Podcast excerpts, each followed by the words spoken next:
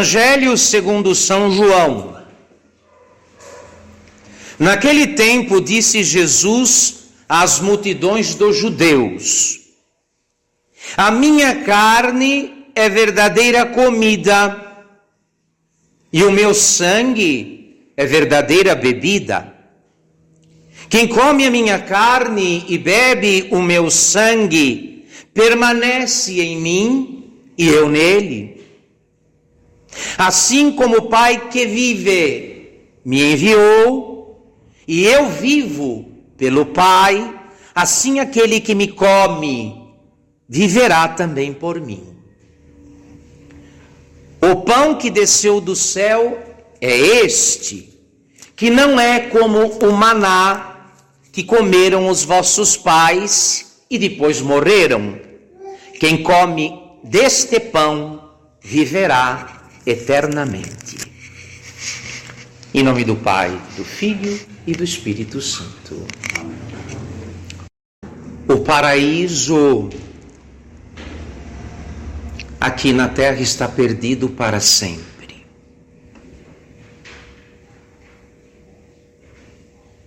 Nós sabemos bem disso. Não há mais paraíso no tempo e no espaço. Ele está perdido.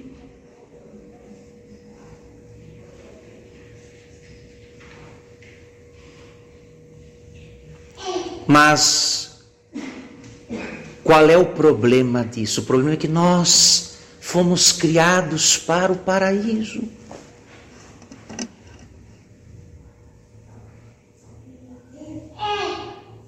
Como os peixes para as águas e os pássaros para os céus.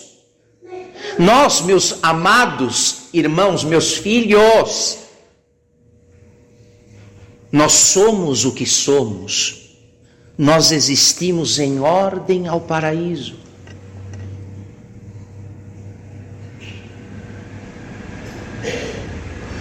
A prova disso é o desespero, porque é o desespero não há outro substantivo para classificar a situação dos homens dos nossos dias. O desespero e a loucura daqueles que correm atrás de algo que os satisfaça, que os plenifique. E por isso os excessos, o exagero, o abuso das criaturas. Perdido o paraíso, e portanto, com o paraíso perdido, Deus, o que resta ao homem, a não ser o abuso das criaturas, no desespero de encontrar o que está perdido. Nós fomos feitos para o paraíso, senhores. Lembrem-se bem das narrativas da criação. Deus formou aquele lugar de plenitude, de santidade, de felicidade e depois colocou o homem lá. Quando Deus pensou em nós, pensou na nossa máxima felicidade. Por isso, a criação do paraíso é anterior à criação do homem. Quando o homem é feito, é criado, é criado, é feito e colocado no paraíso.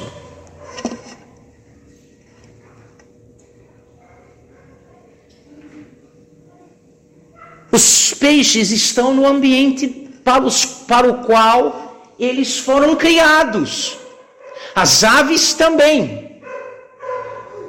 Os astros que cortam o firmamento, que vagam pelo firmamento também. Nós não estamos no nosso lugar de origem. Nós não estamos no nosso lugar de origem.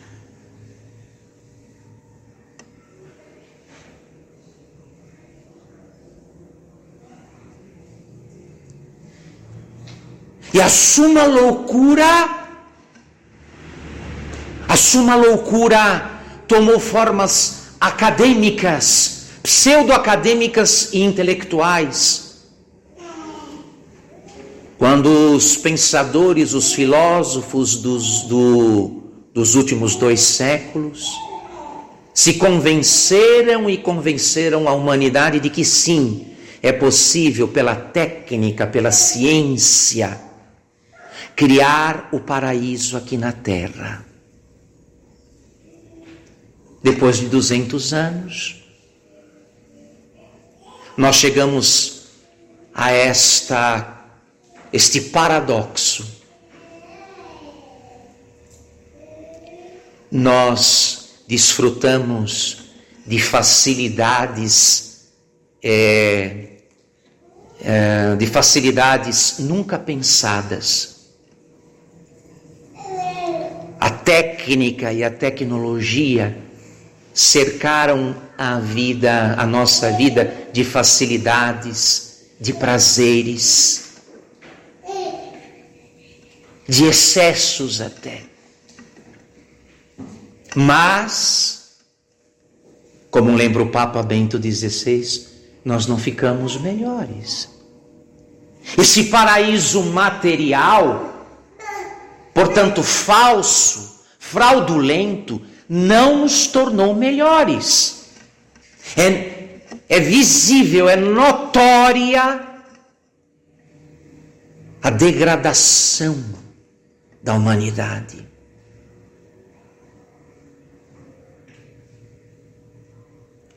Nesse afã de querer o paraíso, de, de tentar criar um paraíso sem Deus, porque isso foi, né? Isso foi prometido. Isso foi prometido. Não é preciso Deus para o paraíso. Nós o faremos um paraíso para os nossos sentidos, para a satisfação, o gozo e o prazer cego dos nossos sentidos. E a única coisa que conseguimos foi saturar os nossos sentidos. Porque vocês sabem, quanto mais, os, quanto mais comemos, mais queremos comer, quanto mais bebemos, mais queremos beber, quanto mais falamos, mais queremos falar, quanto mais vemos, mais queremos ver. Não há o que sacie Nós estamos para as coisas criadas como um náufrago à deriva, que no desespero da sua sede toma a água do mar. E tomando a água do mar, ao invés de se saciar, mais sedento fica por causa do sal. Nunca se usou tanta droga, nunca se bebeu tanto álcool.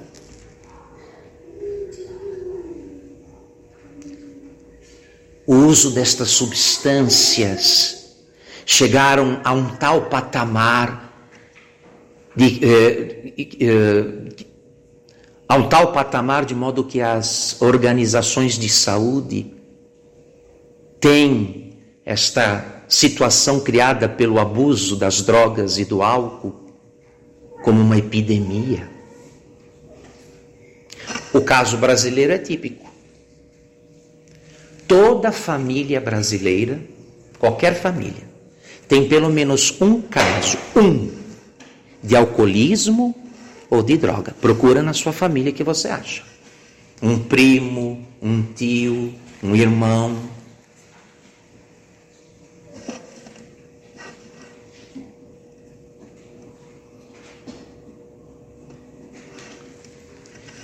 Esta tentativa de fazer o paraíso sem Deus só, só conseguiu uma coisa: trazer as condições infernais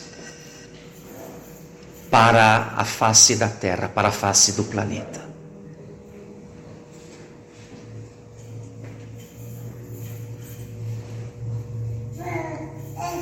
Do ponto de vista da violência, nós estamos numa situação de guerra porque cada ano são 60 mil pessoas são assassinadas no Brasil, 120 mil no continente latino-americano.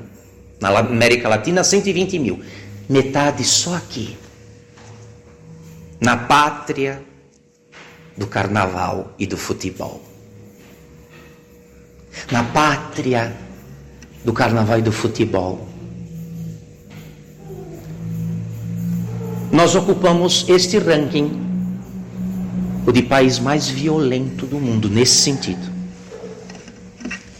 Não vou entrar nem na questão dos suicídios, das pessoas que tiram a própria vida por não saberem lidar, por não terem capacidade de lidar com a perda de um objeto ao qual estava preso de modo exagerado o afeto.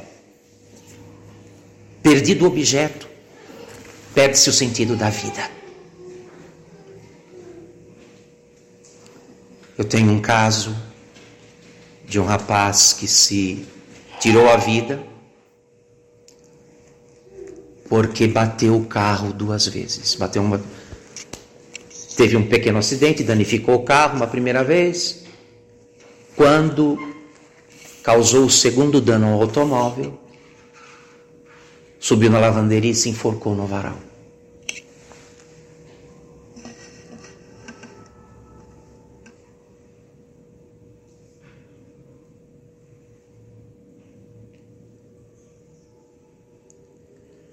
Esta é a má notícia, meus senhores. Mas agora vem a boa notícia, porque esta é a missa de Corpus, o quê? Corpus Christi. A solenidade do corpo de Deus. O corpo humano de Deus. E a boa notícia, meus filhinhos e minhas filhinhas, é que quando Jesus Cristo veio, ele nos devolveu, de algum modo, o paraíso. Ele nos devolveu a coisa mais importante que fazia o paraíso ser o paraíso. E eu anuncio aos senhores e às senhoras que o paraíso que nos foi devolvido por Jesus Cristo está atrás daquela cortina branca. Ali, atrás daquela cortina branca,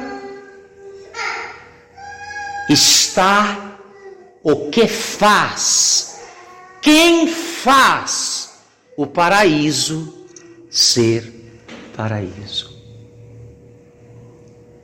Porque quem come a minha carne e bebe o meu sangue tem a vida eterna. E no paraíso o homem não morria. Quem come a minha carne e bebe meu sangue tem a vida eterna. E eu ressuscitarei no, no último dia, porque a minha carne é verdadeira comida, o meu sangue é verdadeira bebida. Quem come a minha carne e bebe meu sangue permanece em mim e eu permaneço nele.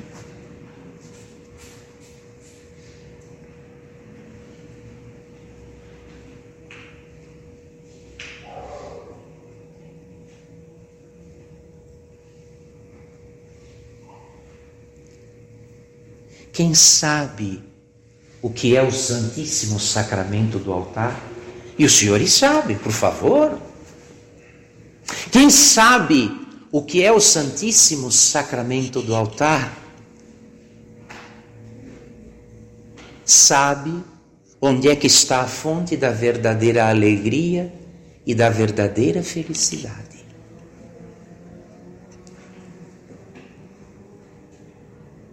Essa alegria e essa felicidade que é concedida àqueles que adoram o Senhor.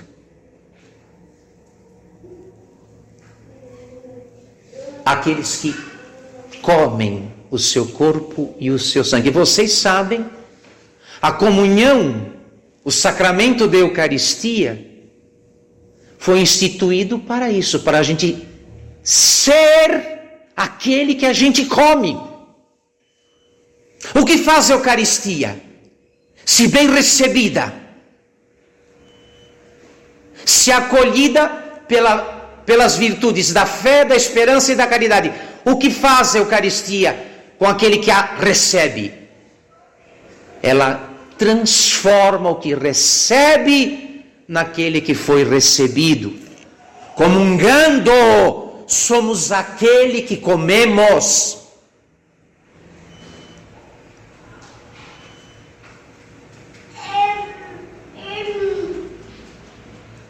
Por isso ensina o grande Santo Tomás de Aquino. O grande Santo Tomás.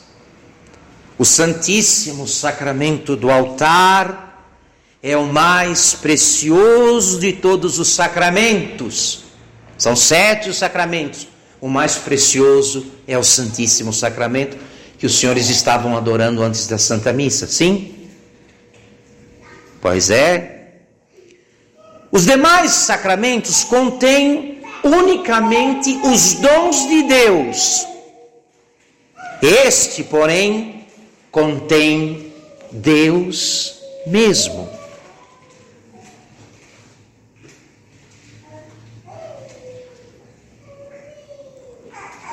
Nosso Senhor instituiu os outros sacramentos para nos tornar hábeis, para nos habilitar. Olha aqui, para a recepção ou administração do Santíssimo Sacramento do altar. Este é o nosso sol. Tudo na igreja gira em torno dele. Eu fui ordenado sacerdote para fazer o sacramento do altar. Para que, que serve o padre? Prioritariamente, principalmente para isso para dar o paraíso aos homens, o paraíso perdido por Adão e devolvido por Cristo no seu corpo. Como é que Cristo dá o paraíso? Dando-se, entregando-se.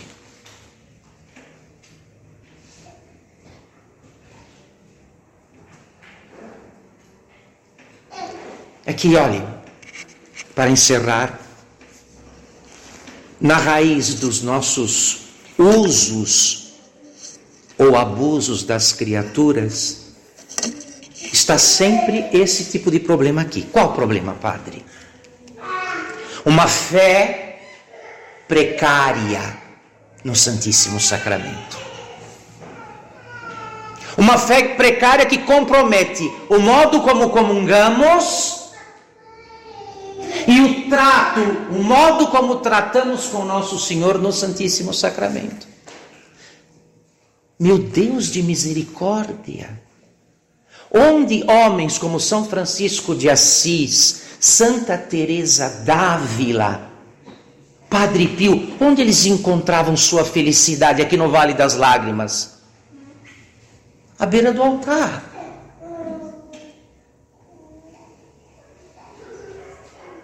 Veja se esta gente, se vivesse nos, nos nossos dias, ia lamentar, ia lamentar e chorar o fato de não poder ficar horas a fio na frente da, de um computador. Sabe Deus fazendo o quê? Não tinham esse tipo de necessidade, de divertimentos, do abuso de bebida ou de comida. Porque tratando com o Senhor no Santíssimo Sacramento e o recebendo com toda a piedade e devoção, experimentavam o paraíso aqui na terra. Papa João Paulo II dizia: quem comunga não espera o céu, já o tem na alma.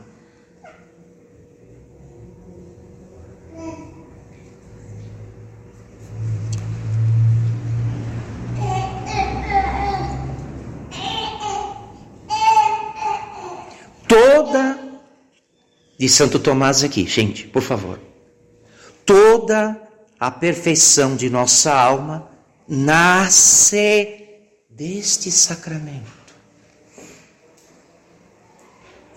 Toda a perfeição de uma alma cristã nasce neste sacramento deste sacramento.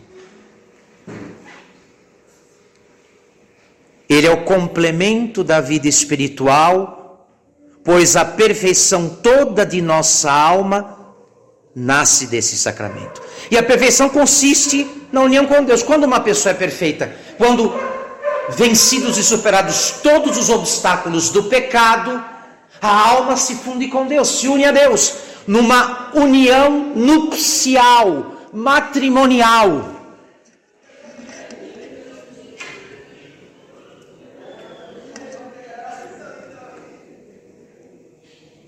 Ora, não temos melhor meio de nos unir a Deus do que a recepção, o recebimento deste sacramento, pelo qual nossa alma torna-se como que uma só coisa com Jesus Cristo. Por isso chama-se comunhão.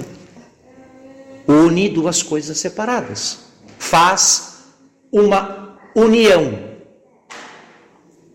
do que era distinto, do que estava separado. Torna um o que, é, o que antes era dois.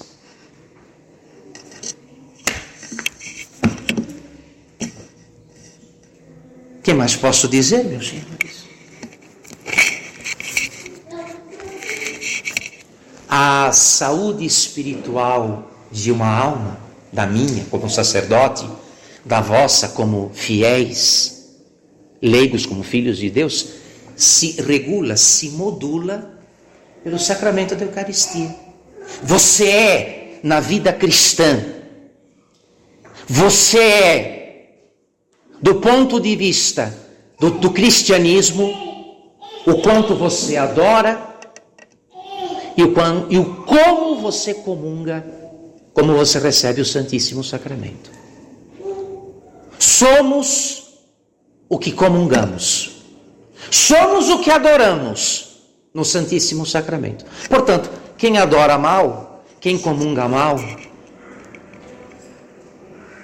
não pode ter a pretensão de se tornar um bom cristão, porque a nossa perfeição nasce do Santíssimo Sacramento. É do trato que temos com Jesus Ora, os santos todos encontraram aqui atrás desta cortina o seu paraíso, meus queridos. Todos os santos. Todos os santos. Pegue o São, São, São Felipe Neri, tão extasiado de amor pela presença de nosso Senhor Jesus Cristo que levitava. Ele, na hora da missa, ele ficava entre o teto da igreja e o chão. São Filipe Neri.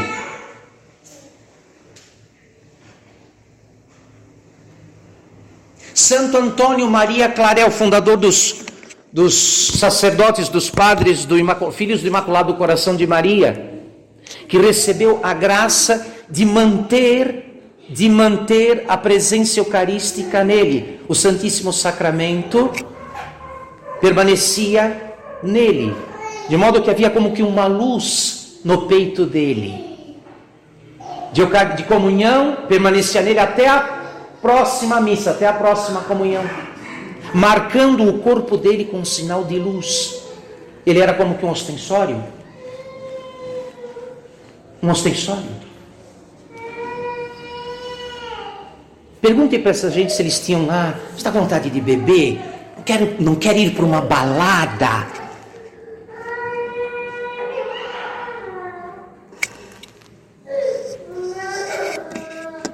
Quem encontrou paraíso na terra vai querer o que deste mundo, meus filhos? Por favor. Quem reencontrou o paraíso aqui na terra, este paraíso que está no corpo de nosso Senhor Jesus Cristo, no corpo eucarístico dele. Quer o que do mundo? Não quer mais nada. Não quer mais nada. Já está antecipadamente saciado por Deus, cuja saciedade será plena e sem interrupção na, na bem-aventurança na eternidade feliz.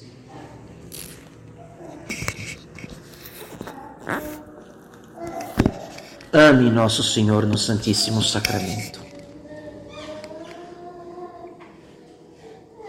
Com o amor daquela menina eh, eh, italiana, Santa Albertina Lambertini.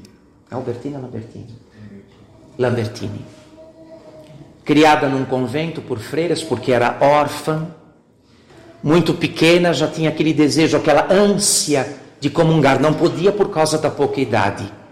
Quando chegou a idade necessária para poder fazer a primeira comunhão, vestida toda de branco, com um véu, como um anjo, aproximou-se do altar para fazer a comunhão, aproximou-se da balaustrada, ajoelhou-se, o sacerdote lhe deu pela primeira vez a sagrada Eucaristia, a sagrada comunhão. Então ela comungou e inclinou-se pôs as mãos, inclinou-se e ali permaneceu, não saía mais. Não saía mais. Então as irmãs ficaram meio ah, preocupadas, era uma criança, uma delas, uma freira, se aproximou para chamá-la, para reconduzi-la ao banco, para dizer: Vamos, filha, levanta. Já comungou, tem que voltar para o banco. Mas não foi possível. Ela estava morta. Ela estava morta. Seu corpo está incorrupto numa igreja lá na Itália, para a veneração dos fiéis, numa urnazinha de cristal. Morreu, padre? Morreu, porque diz o Espírito Santo nas Sagradas Escrituras: o amor é forte como a morte. O amor é forte como a morte. Imaginem morrer de amor por nosso Senhor, por, por causa da Eucaristia. Morrer no impulso de amor, no amor inocente e puro de uma menina virgem, casta.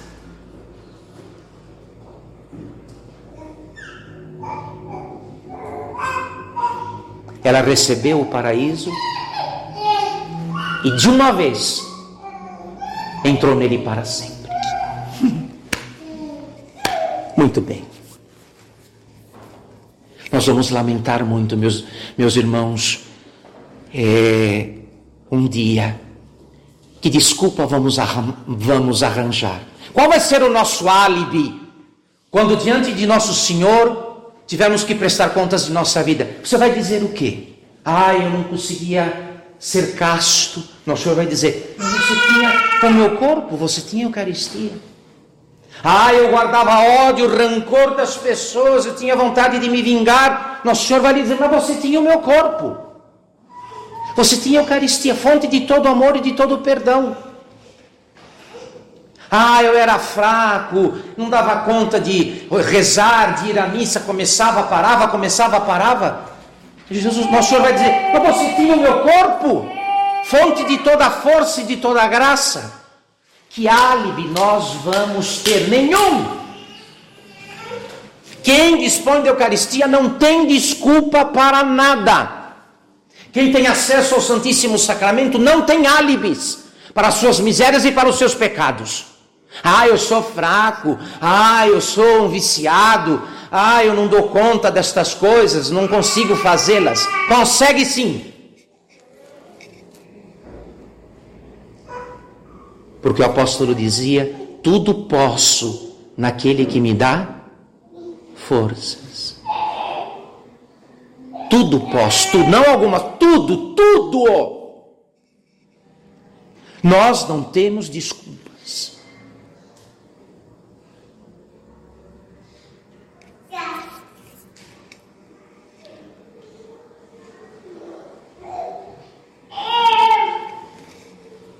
Uma única, numa única hóstia consagrada,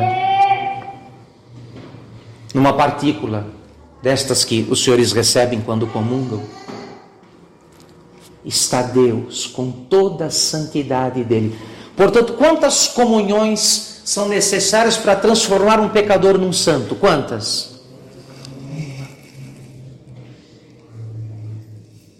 Numa hóstia consagrada está toda a virtude de Deus, todo o poder de Deus, toda a santidade de Deus. Uma única comunhão é suficiente para santificar uma alma, para fazer um santo.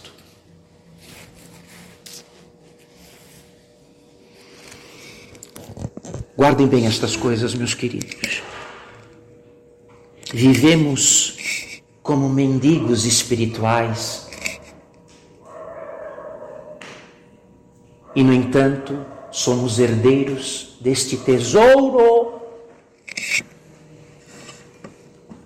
Nos arrastamos pela vida implorando às criaturas, as coisas, as situações e pessoas que nos façam felizes, querendo arrancar a força, exigindo que coisas, situações e pessoas nos deem algumas gramas de felicidade. Coisas que depois se transformam em pó miragens, nuvens que desaparecem, que somem antes do esperado. Quando nosso Senhor, deixando-se no sacramento da Eucaristia, deixou para nós o paraíso antecipado.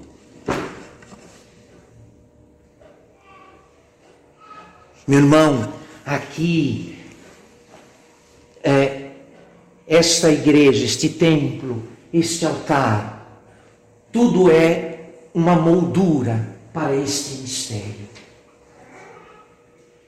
Para este mistério.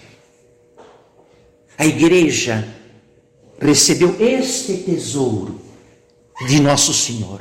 A igreja católica, a igreja que Nosso Senhor fundou, existe para guardar este mistério e dá-lo aos homens. É o que de mais precioso temos. Qual é a coisa mais preciosa que a Igreja Católica tem? O corpo e o sangue de nosso Senhor Jesus Cristo, o próprio Cristo.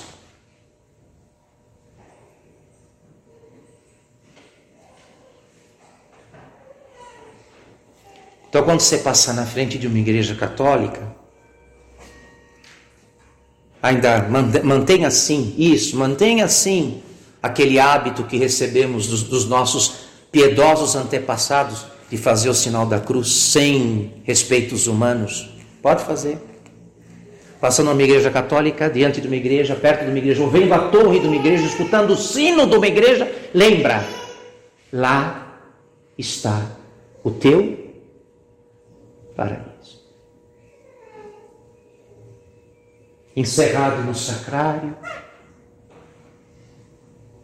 encerrado, guardado no sacrário, permanece o Senhor no ato de perpétua, de perpétuo sacrifício, de perpétua oferenda da sua vida e da sua morte a Deus por nós.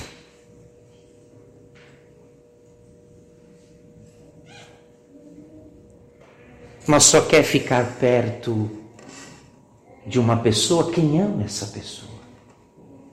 Você não fica perto, olha, você evita aqueles que você não gosta.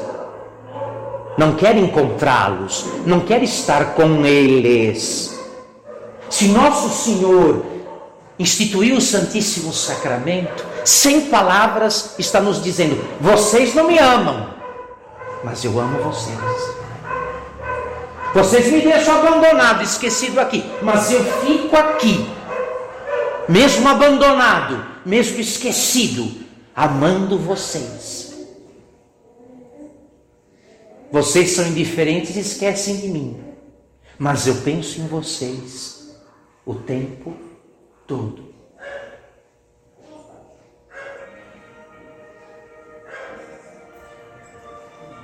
Havia há um hino eucarístico tradicional e popular que canta, né? Cantemos ao amor dos amores. Quem vai nos amar assim? Quem consegue nos amar assim? Quem? Quem, meu irmão?